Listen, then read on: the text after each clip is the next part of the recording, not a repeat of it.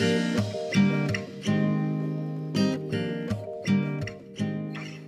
don't need help. I'm not in an abusive relationship. This is just how it is for us. It's a lie we tell ourselves, one that many in abusive relationships repeat until they believe it. But there's hope. Welcome to I'm Not in an Abusive Relationship, a podcast about surviving domestic and sexual violence. This show is about hope. You will hear from survivors of abuse, and their stories may sound familiar. They may even inspire hope. Our goal is to connect with others in these toxic relationships to offer that hope and with supporters of our mission, anyone willing to help get rid of abuse in our culture. We also talk with the experts in the field, from the officers on the front lines of domestic abuse calls to the therapists and advocates helping survivors navigate this complicated road of recovery. If you're in need of help, please visit our website or call our 24 7 hotline, 800 828 2023. And if this is an emergency and you need help immediately, please call 911 and welcome to the show. I'm Dan, the host today, and I want to welcome to the show another survivor. These survivor stories are very powerful. We hear back from listeners just like you that these help them to see where they are and help them to see themselves in situations and find the hope to get out. And today's survivor story is one on what we're calling spiritual abuse they're all forms of abuse, but it's always about power and control. And this one in particular is about spiritual abuse. So I'm going to let the survivor tell her story and what that means to her. Um, Tracy, welcome to I'm Not in an Abusive Relationship. Thank you, Dan. Thank you for having me. So, when we think of abuse being uh, power and control over someone else, that could be obviously in a domestic situation, an intimate partner. It could be a husband or a wife or a boyfriend or a girlfriend, or it could be uh, parents. It could be any number of things. But your story in particular is one when you reached out to us, you said spiritual abuse. I can think of some things that that might feel like. What does that mean to you, Tracy? So it means when somebody is an authority over you, uses their position um, to control you, to manipulate you, to create an unhealthy fear in you, then it becomes abuse. Okay. And when we bring the word spiritual in, does that mean a church person? Does that mean someone who helps with your faith? What does that mean to you then? So, in my case, it was the pastor of my church, along with uh, those in authority over me within the church and this was a while ago. We want to make clear this if someone happens to recognize your voice or anything else or the church that you go to now, this is not where you are anymore. This was some time ago, yes? Correct. Okay.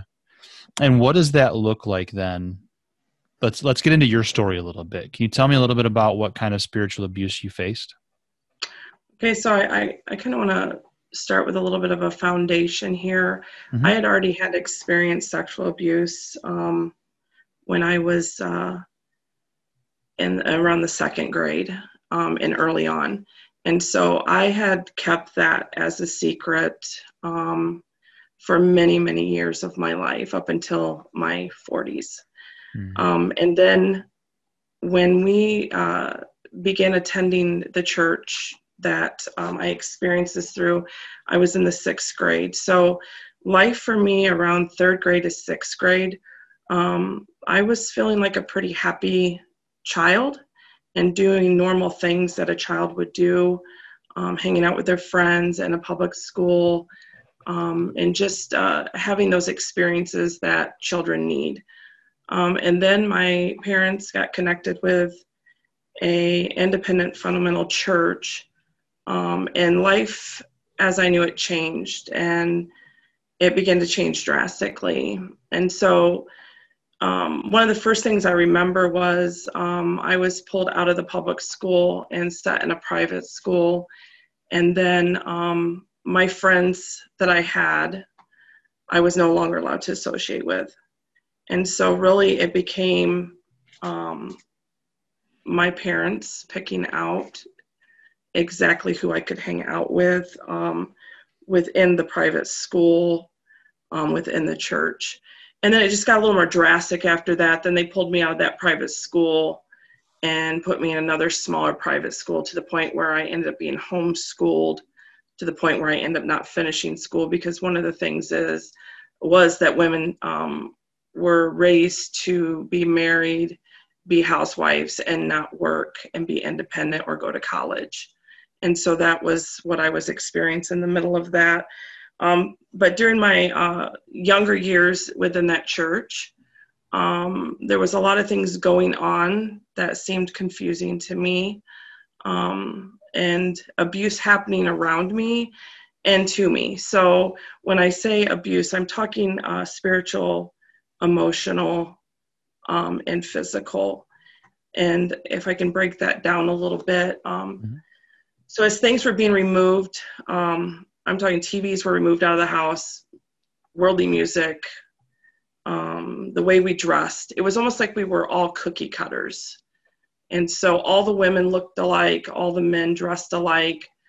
Um, and so it seemed like the identity was based upon the system and what the system brought to the congregation or the pastor brought to the congregation. And so we were all, it just seemed like everybody was alike. Um, and so there was many times um, I was pulled in the pastor's office, and uh, his daughter and I were best friends, and that was one young lady that I could hang around with because she was within the church. It was actually me and two other girls that we could hang out um, because we were all in the same church. And he would bring me in, and he would say things like, "I, I know that you know." Um, and so it would bring a fear in me that if I didn't tell, then I was going to get in trouble. But if I told, then his daughter would get in trouble. So I I would tell out of fear, and then she would normally get spanked, um, and then later come in and show me the bruises on her backside.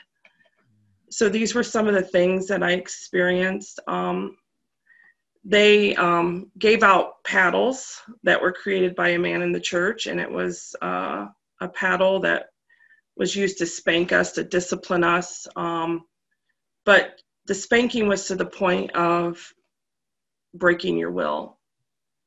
And God gave us a will for a reason, and it wasn't to be broken.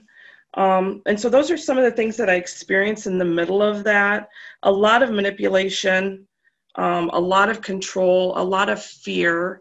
I remember uh, just being heightened in fear a lot, being heightened in anxiety, things that I couldn't identify as a child, but I know now as an adult what was happening. Um, and so I stayed in that church um, all the way up uh, into my 20s. Um, I ended up marrying a man that I had to get married to. The, the church forced me to marry him because we had sex before we were married. And um, I wasn't ready to get married. I was 18. Um, and later I found out that he didn't even want to get married. But we we got married and we were told to lie about why we got married. Um, and uh, so I stayed in that marriage for 12 years. And it was an abusive marriage. Um, a lot of control and a lot of fear in that marriage. Um, my husband at the time was an emotional abuser. And so there was a lot of mind games going on. But I want to back up a little bit because when I was 16, I ended up uh, running away with a boy from the church. Um, and that boy ended up raping me. And instead of being sympathetic when they found me and brought me back home, um, I was actually brought before the whole entire church to confess my wrongdoing. And then I was taken out of the church school, out of the youth group, and I had to sit with my parents um, to be made an example of, of what you shouldn't do as a teenager. And so those are some of the things that I went through. Um, and then I was watching other kids my age or younger um, there was molestation going on. There was the beatings uh, that were going on that shouldn't have been happening. And so it was really, you know, a controlled environment that these families were trying to keep their kids in. Um, the thing is, they would say that you're not in the world.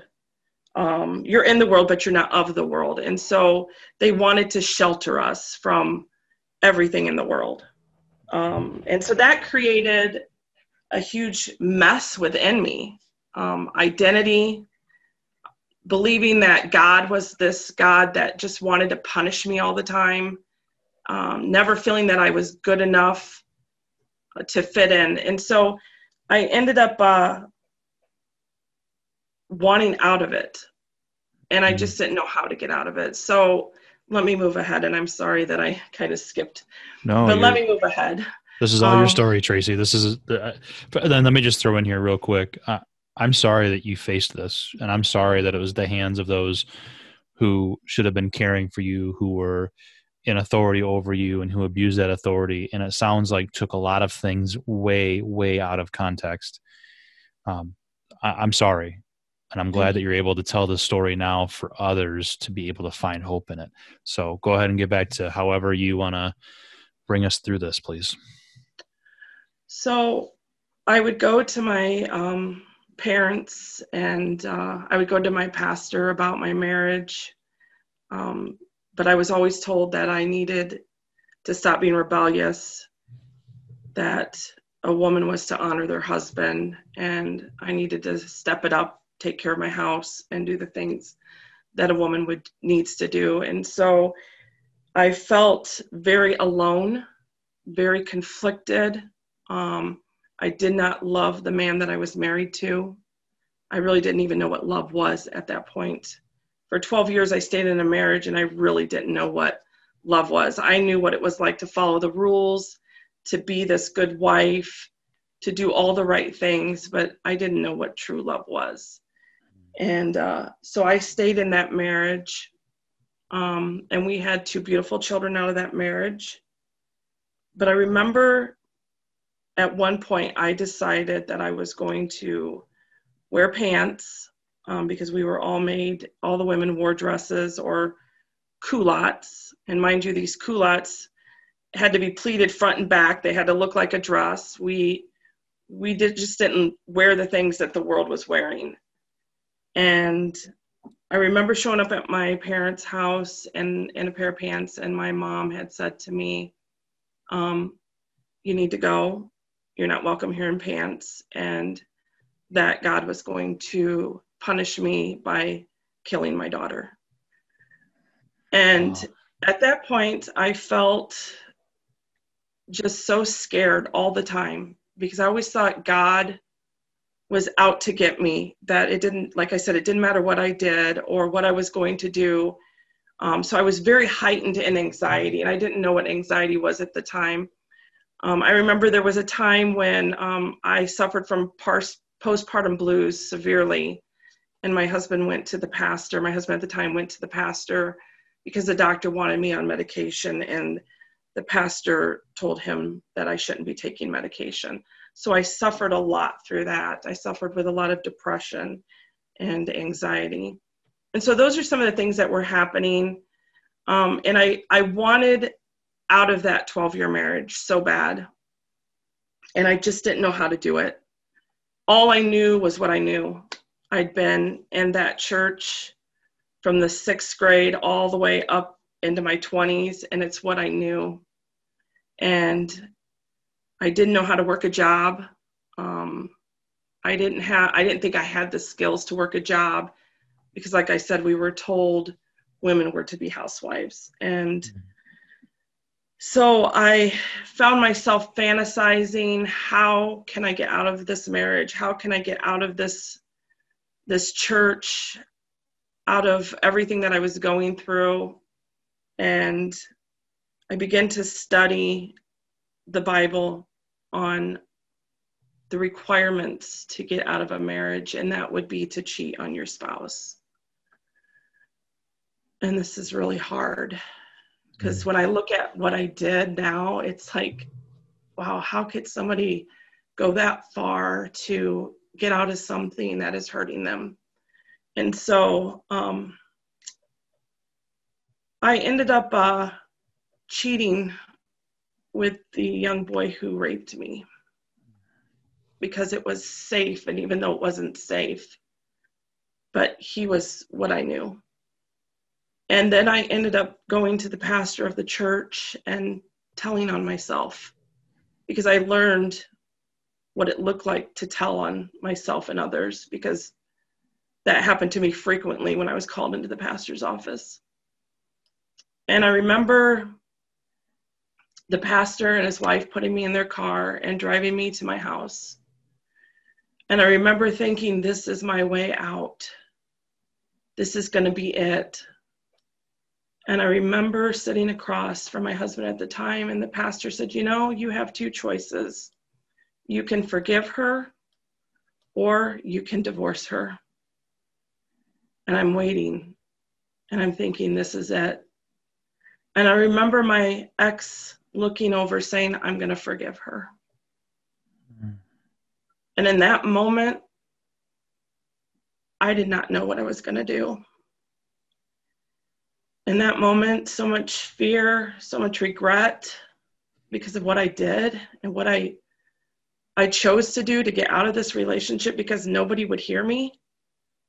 Um, I just wanted out of the cycle of control out of the cycle of fear, out of the cycle of manipulation. I just wanted to know who I was.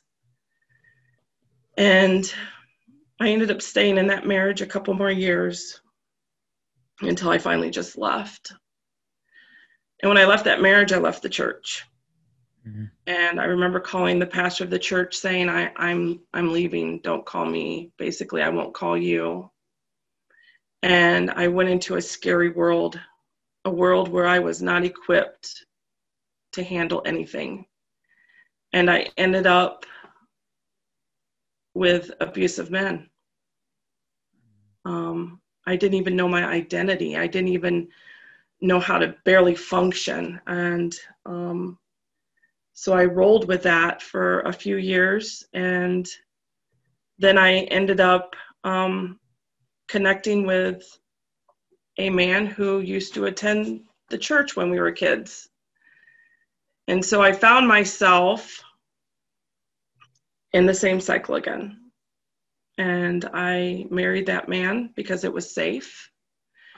I married that man because I thought that the way I was living, I needed to go backwards to what I knew. And it's so crazy. I wanted affirmed by that church so bad. I remember trying to get back into the church. And I remember when the pastor finally said we could come back, I remember us sitting there and the auditorium, and then the members left the room to vote whether we could come back or not. Mm.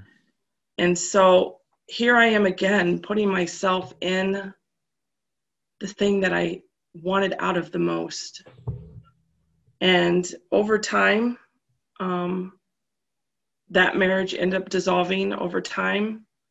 I ended up a repeated cycle again, um, going out, doing things that are not safe, trying to figure out who I was. And so this was years and years of me trying to run away and get out and putting myself into danger um, and putting myself back into abusive relationships.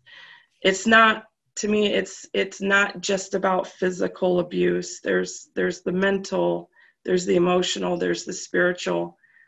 And i was all that was hovering over me. And so much shame. I think the shame came from all the times i was shamed in front mm-hmm. of the church or or brought in the pastor's office or maybe my mom shaming me or maybe people in the church shaming me i remember one time i walked out and there was a letter on my windshield that somebody had wrote me from the church and and they didn't have um, they didn't sign it which i'm thinking you write me a letter and you can't even sign it but it was all just rebuke about how rebellious i was and and how I needed to get my life right with God and and all because I cut my hair short or I was wearing pants. Um, and that's just not okay. And I'm not making excuses anymore for that. And that's why I'm sharing my story because in 2010, after I relapsed again, I realized that I needed to figure out what was going on because I can't, I couldn't continue living this way. And I realized that there is more people that have struggled in a church system which has been abusive than we care to talk about or we care to know about. And so I wanted to share my story because I know that there's people out there, there's men and women who, at the hands of somebody in authority, whether it was their parents, whether it was a pastor, whether it was a deacon, whether it was a youth pastor, they're afraid to talk about it.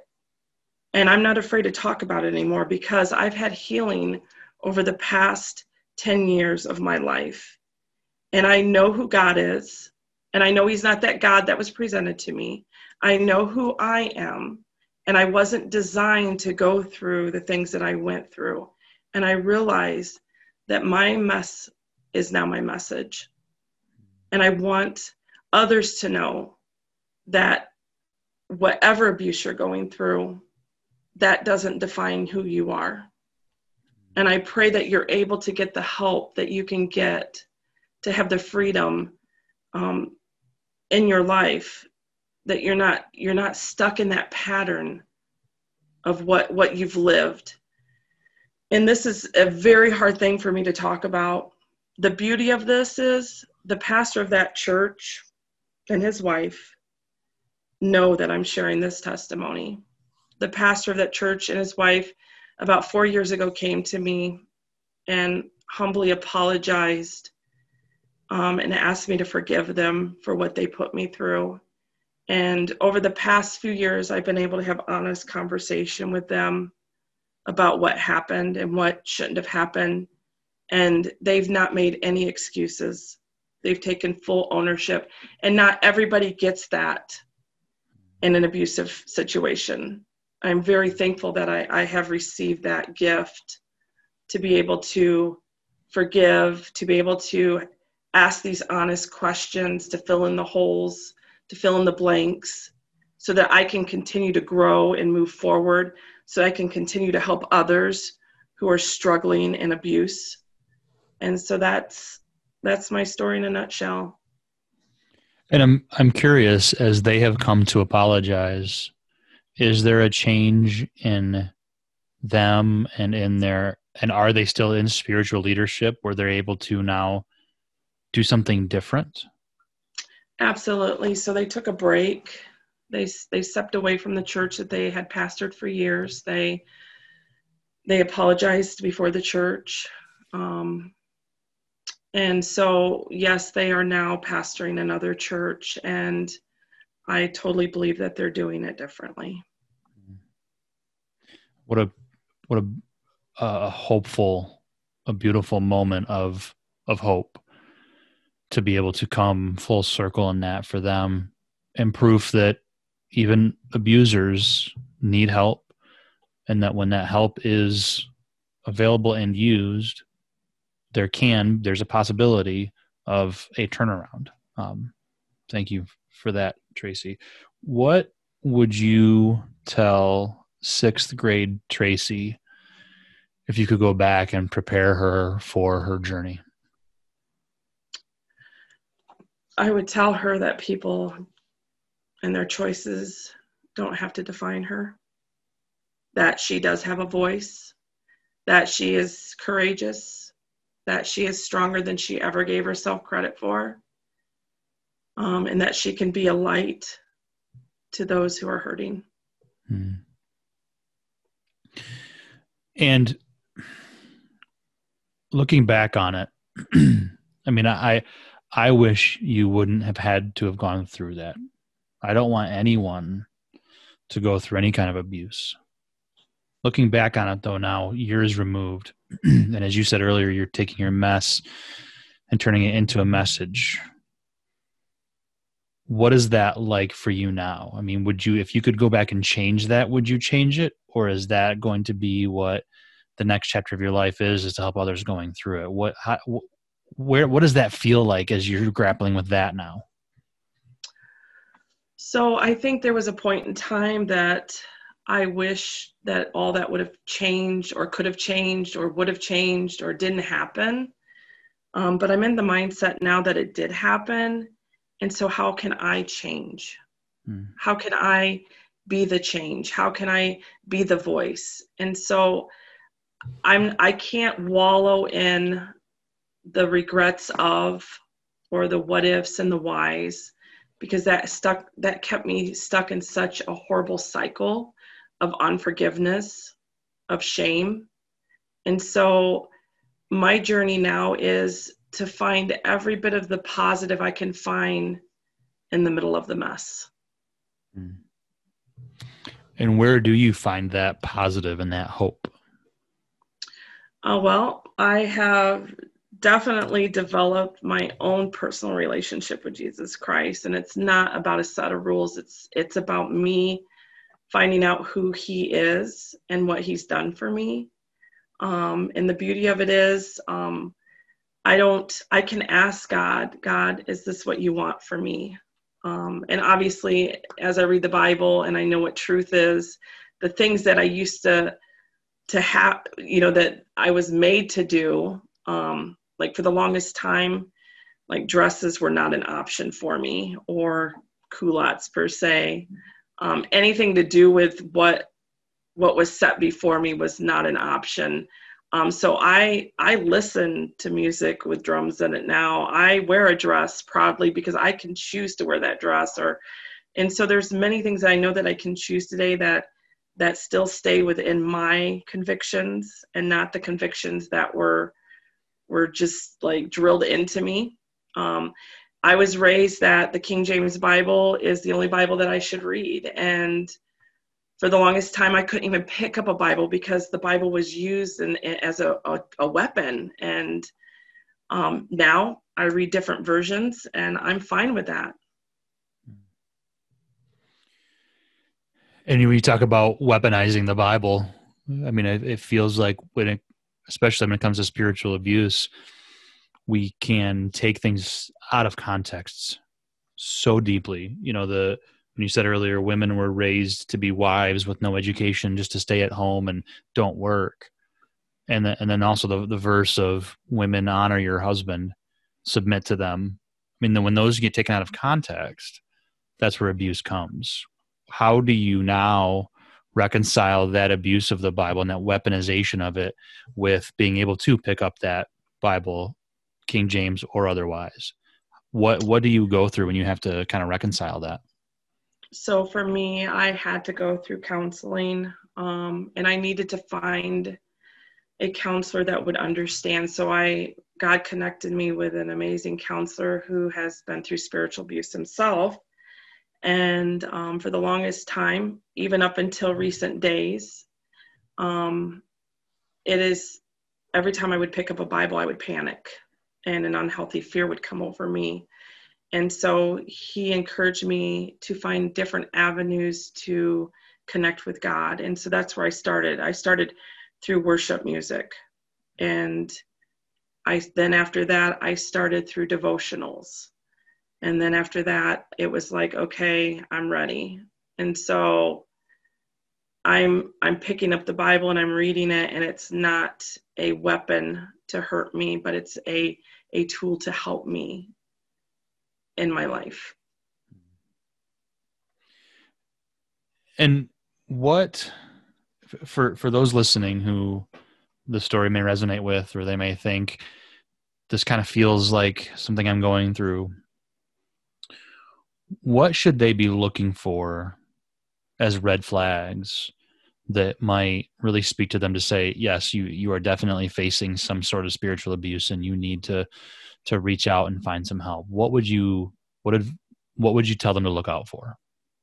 So i would say if you are you know being brought behind closed doors and um, you have this uh, fear within you um, and you're not able to have an honest conversation so it's a one-sided conversation and then you're being manipulated or fear is being put in you, those are red flags.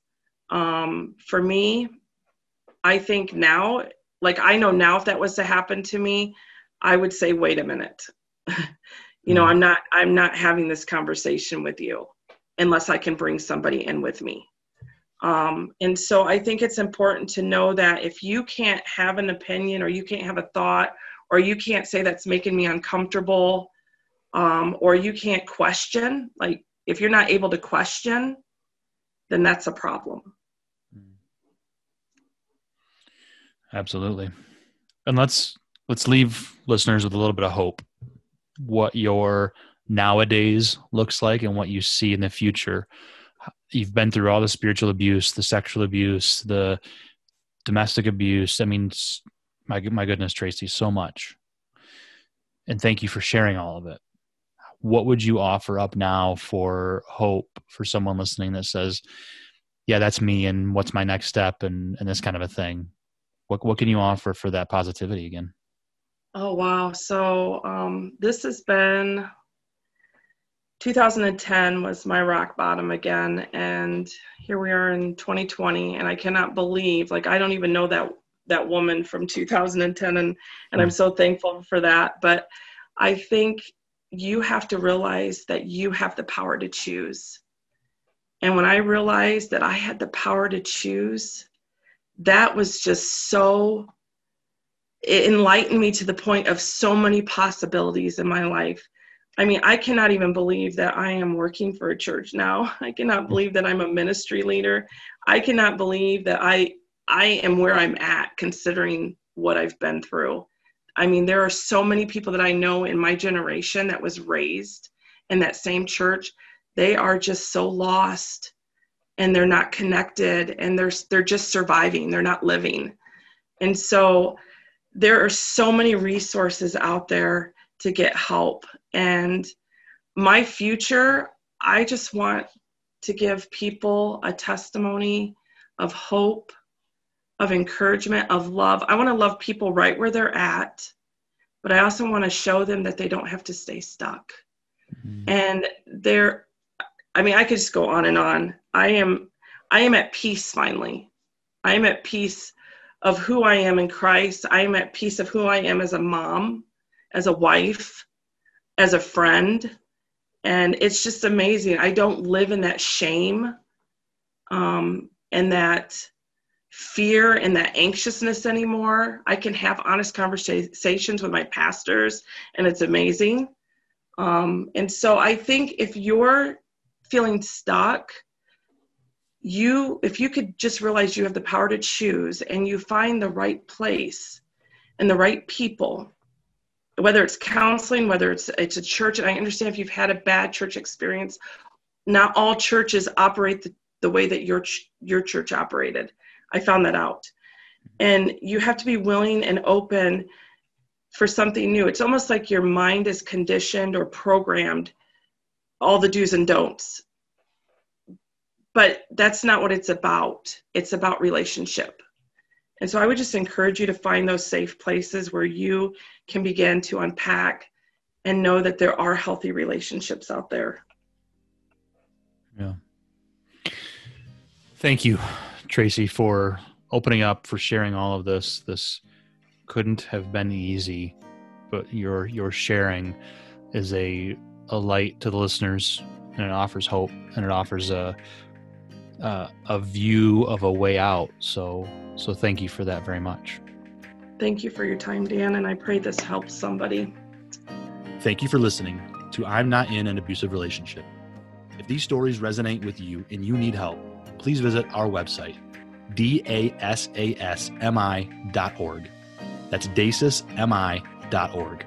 Or call our hotline at 800 828 2023. We are here to walk alongside you. Now, if you know someone who might benefit from our show, please share it. Social media, email, simply telling someone about it all help us spread the word and help us to combat domestic and sexual violence. We also welcome financial and volunteer support. That information is on our website. Thank you to the staff, volunteers, and board of directors at Domestic and Sexual Abuse Services. This podcast is produced with the help of a committee of dedicated advocates. Thank you to WBET Radio in Sturgis, Michigan for the use of their studio. This has been a podcast about surviving domestic and sexual violence and a production of Domestic and Sexual Abuse Services of Michigan.